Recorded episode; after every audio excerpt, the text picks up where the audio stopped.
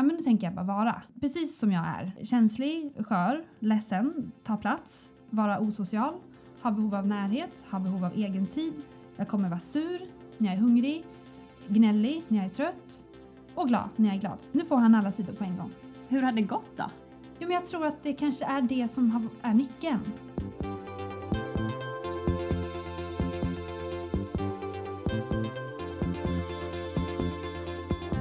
Du lyssnar på HSP-podden med Leveby och Klar.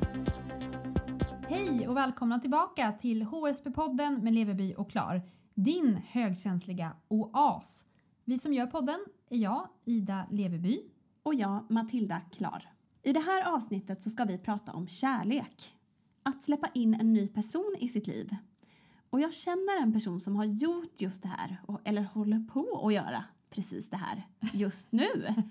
Vet du vem det är jag tänker på, Ida? Är det dags nu alltså? Ja, Jag tror att du pratar om mig. Är det dit vi ska idag? det är precis dit vi ska idag. Jag som har legat lite lågt med det här. Ja, men jag tänkte ändå att vi skulle prata om just det här idag.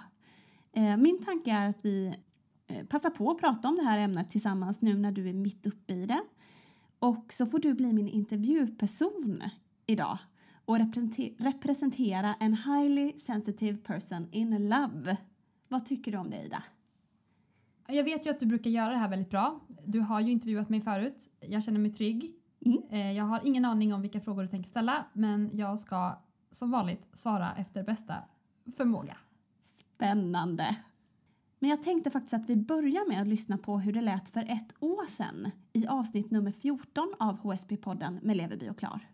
Ska vi lyssna på det? Ja. Var är du nu när det kommer till kärleken? Jag lever själv Ja. och är väldigt eh, nöjd med det. Känner mig stolt över att jag klarar mig så himla bra och att jag inte längre har det här behovet av att leta efter kärlek och vara ihop. Vad härligt. Mm. Mm, du är på en bra plats. Vi är på en jättebra plats men det Mm. har tagit tid att komma hit. Ja. Och du sa i början att du har kämpat väldigt mycket med just kärleken. Kan du berätta lite om det? Vad är det du har kämpat med? Jag har ju gått in i det så mycket Mm. att jag liksom har lagt allt mitt fokus där och allt mitt krut där. Och sen så har det varit ett ständigt liksom en balansgång mellan att känna av den andra personen, vilket jag har gjort väldigt mycket. Och vad har det lett till då? Ja, men att jag har tappat bort mig själv. Jag har inte vetat om mina egna behov som högkänslig. Och jag har känt av den andra innan den ens har förstått att den har varit i obalans. Och då har det blivit min uppgift på ett omedvetet plan att balansera upp den andra personen. Så jag har varit i, i relationer där jag har balanserat upp den andra och försökt balansera upp mig. Men det, är den, det har varit alltid på bekostnad av min egen energi. Och när jag har tagit upp saker så har jag ofta fått höra, ja men vad är det nu då? Tänk inte så mycket, känn inte så mycket. Ja men det har funnits en bild tror jag och jag kanske har porträtterat den bilden också. Men att jag alltid, alltså om man träffar en människa som är så här sprudlande och kreativ och glad och när jag är på topp, då är det nog väldigt svårt och lite överraskande att se den andra sidan. Och det är ju den sidan där jag inte orkar umgås, där jag inte orkar ta in intryck, där jag bryter ihop och gråter och där jag kan fundera över livet eller där jag kan fundera över liksom meningen med livet och få väldigt djupa funderingar och, och det är nog svårt att svara upp till. I morse var du ju så himla glad och nu ligger du och gråter i soffan. Vad är det för fel på dig?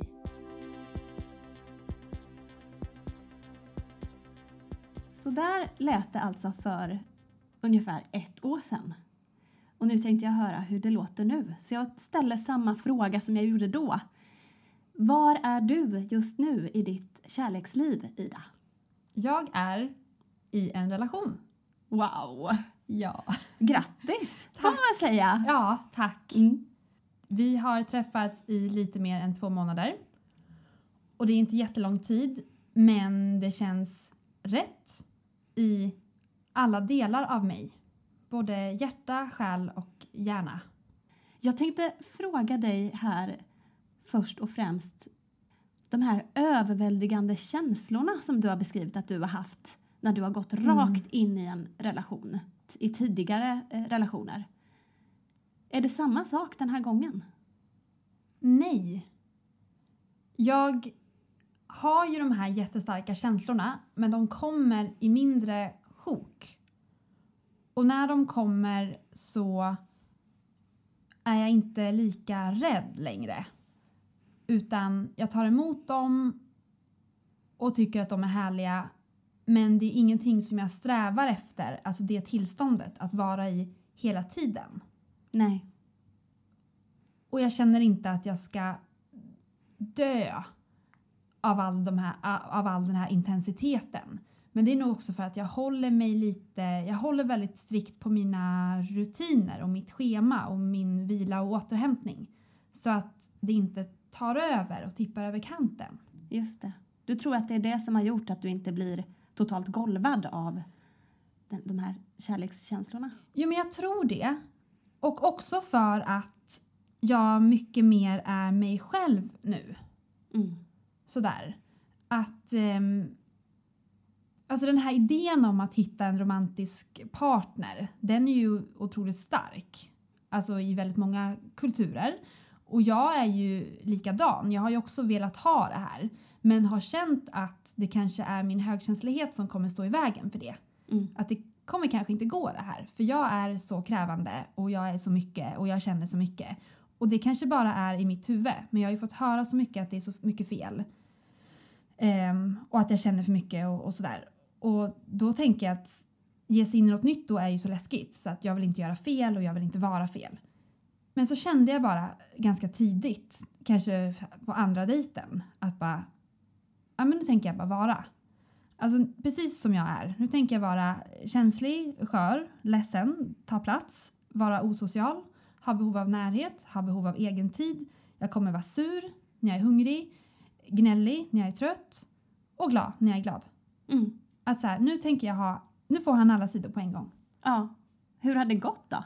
Jo, men jag tror att det kanske är det som har, är nyckeln Ja. till att jag inte blir helt utbränd av mina egna känslor. Mm. Att jag vågar vara mig själv och inte anpassa mig lika mycket. Och det har jag aldrig vågat förut. Jag tänkte att vi skulle lyssna lite på Jolanda Hedberg, eh, forskningsansvarig på Sveriges förening för högkänsliga, som beskriver lite hur det kan vara när en högkänslig blir förälskad.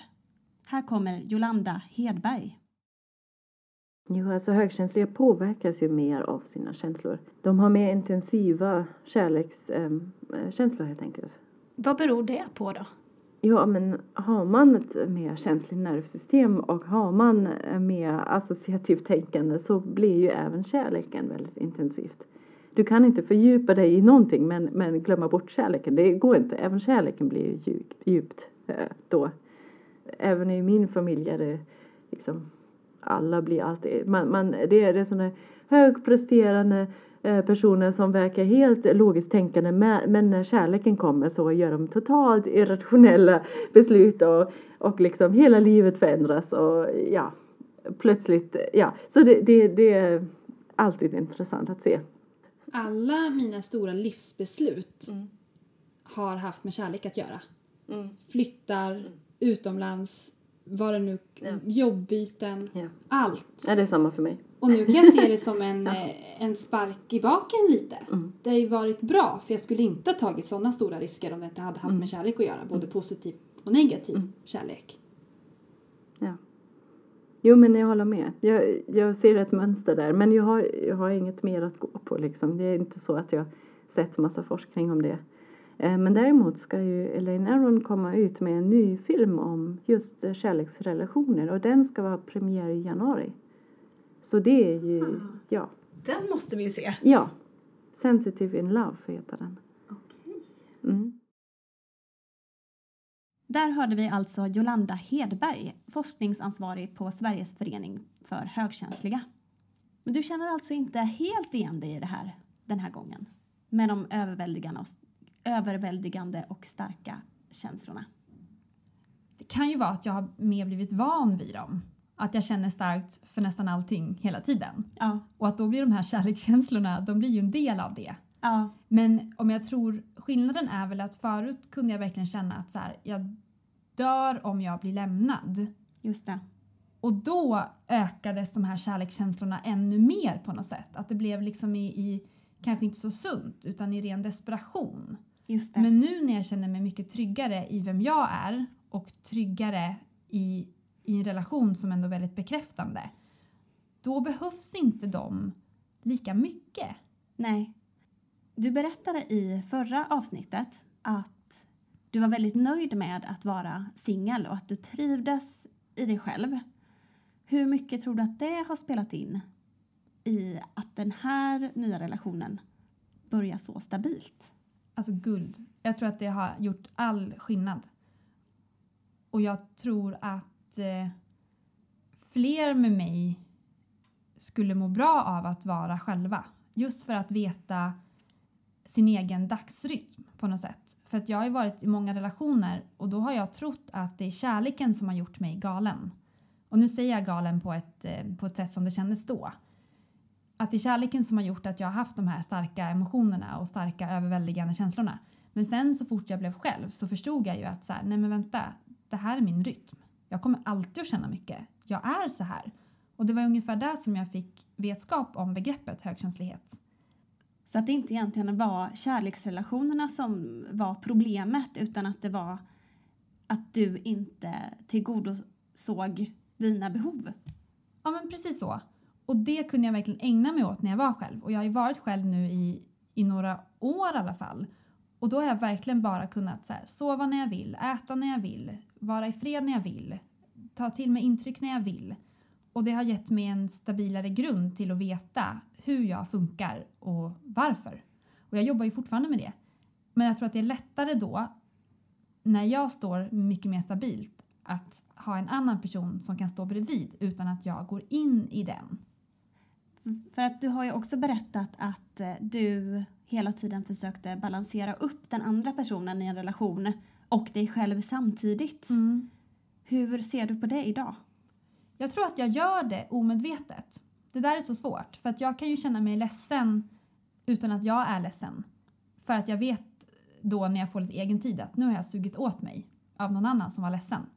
Och det kan ju vara eh, en vän eller ett barn eller en kollega, det kan ju vara vad som helst. Så att jag gör det säkert fortfarande men jag tror att jag har en liten röst nu som säger till mig ah, ah, nu är du på väg in på den andra personens eh, planhalva. Nu är det dags att backa. Och in, försöka att inte ta ansvar för den andras känslor. Men nu när du i ditt singelskap tog reda på dina behov, gick efter dina behov, kan inte det också vara en rädsla att då släppa taget? För viss, kom, vissa kompromisser måste man ju ändå göra i en relation på ett annat sätt som eh, partner. Hur har det varit? Mm. Jag tror att han möjliggör för mig att jag är ganska... Eh, vad ska jag säga? Han kanske är den som anpassar sig mer än jag nu. Och det har inte jag riktigt varit med om tidigare. Nej. Och det får vi se om det kanske slår, slår över på andra sidan. Att det är någonting som man måste jobba på. Liksom. Att det, nu får jag göra som, som jag vill och vara som jag är men det måste ju funka för båda. Så. Um, men det där är ju lite, lite läskigt. Men jag har tänkt att man behöver kanske heller inte göra som normen säger. Man behöver kanske inte göra allt ihop eller kanske ens bo ihop eller ha det här eh, framtiden och livet utstakat för sig. Utan man kanske får prova på lite och jag tillåter mig nu att prova lite sådär att eh, men också att jag tar pauser. Eh, och det är någonting jag funderat på nu senaste dagarna och har lite dåligt samvete för. Men jag sa faktiskt att så här, jag behöver vara lite själv. Mm. Och det förut skulle jag nog direkt ha backat på. Men nu så försökte jag så gott jag kunde förklara att så här, det, är inget, det är absolut ingenting personligt. Jag behöver bara vara med mig själv. Ja. Och om jag bara får de här två dagarna eller tre dagarna, då är jag tillbaka. Då kan jag ge igen.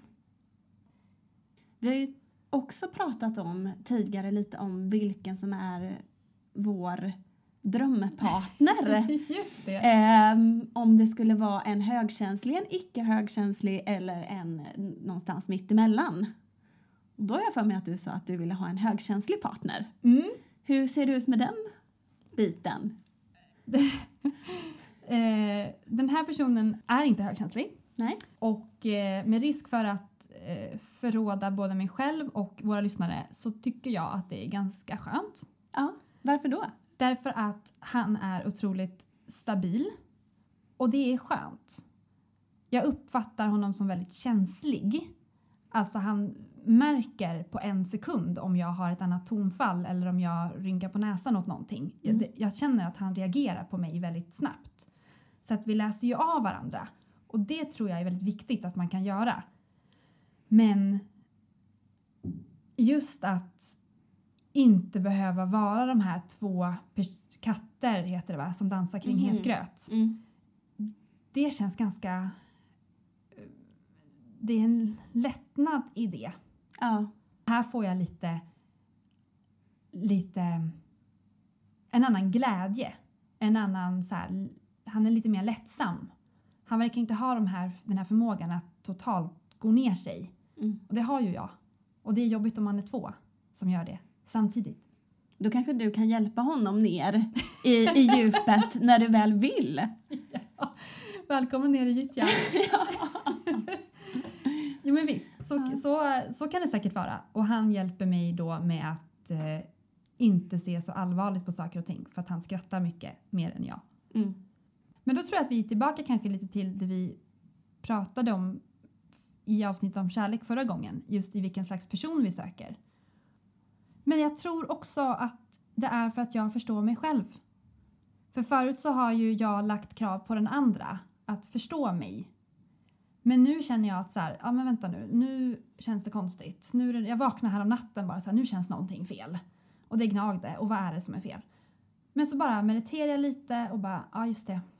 Jag hade en dröm som var obehaglig. Det är det som känns fel. Jag vaknar med en känsla liksom. Ja.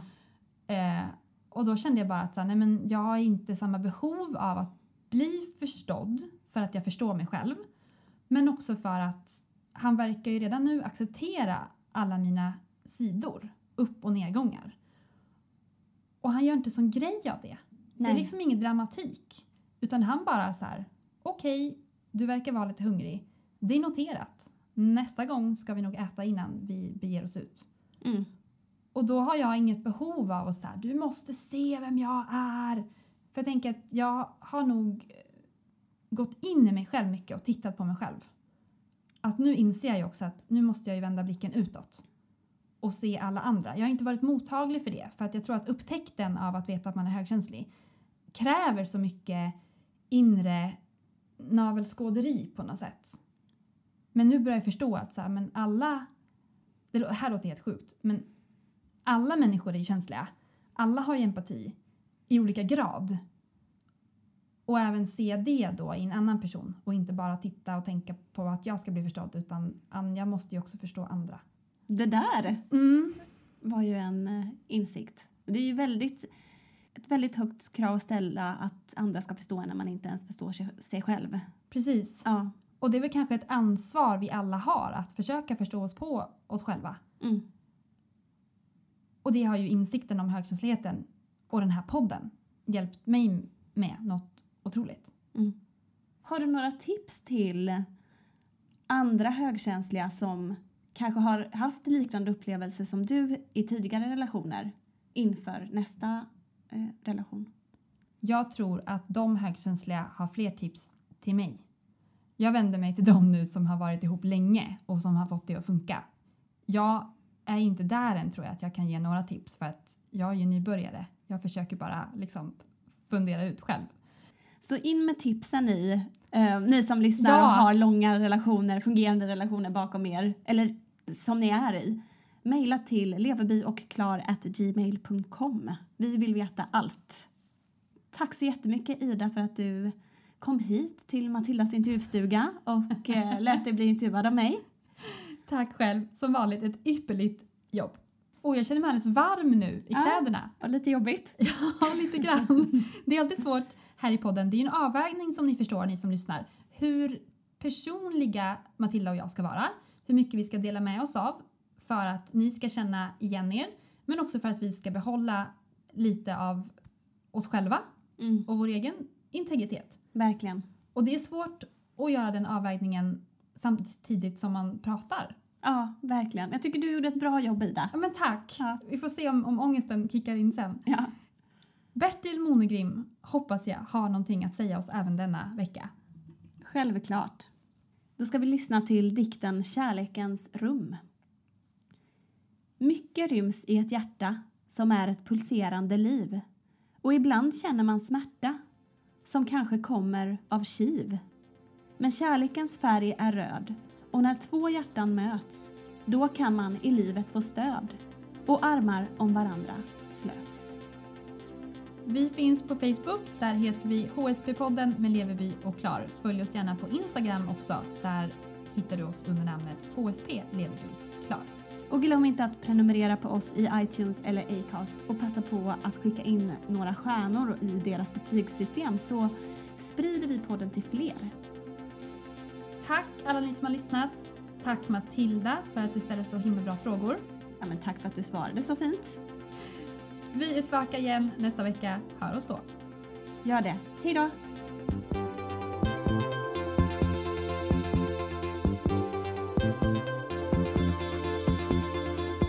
Du har lyssnat på HSP-podden med Leverby och Klar.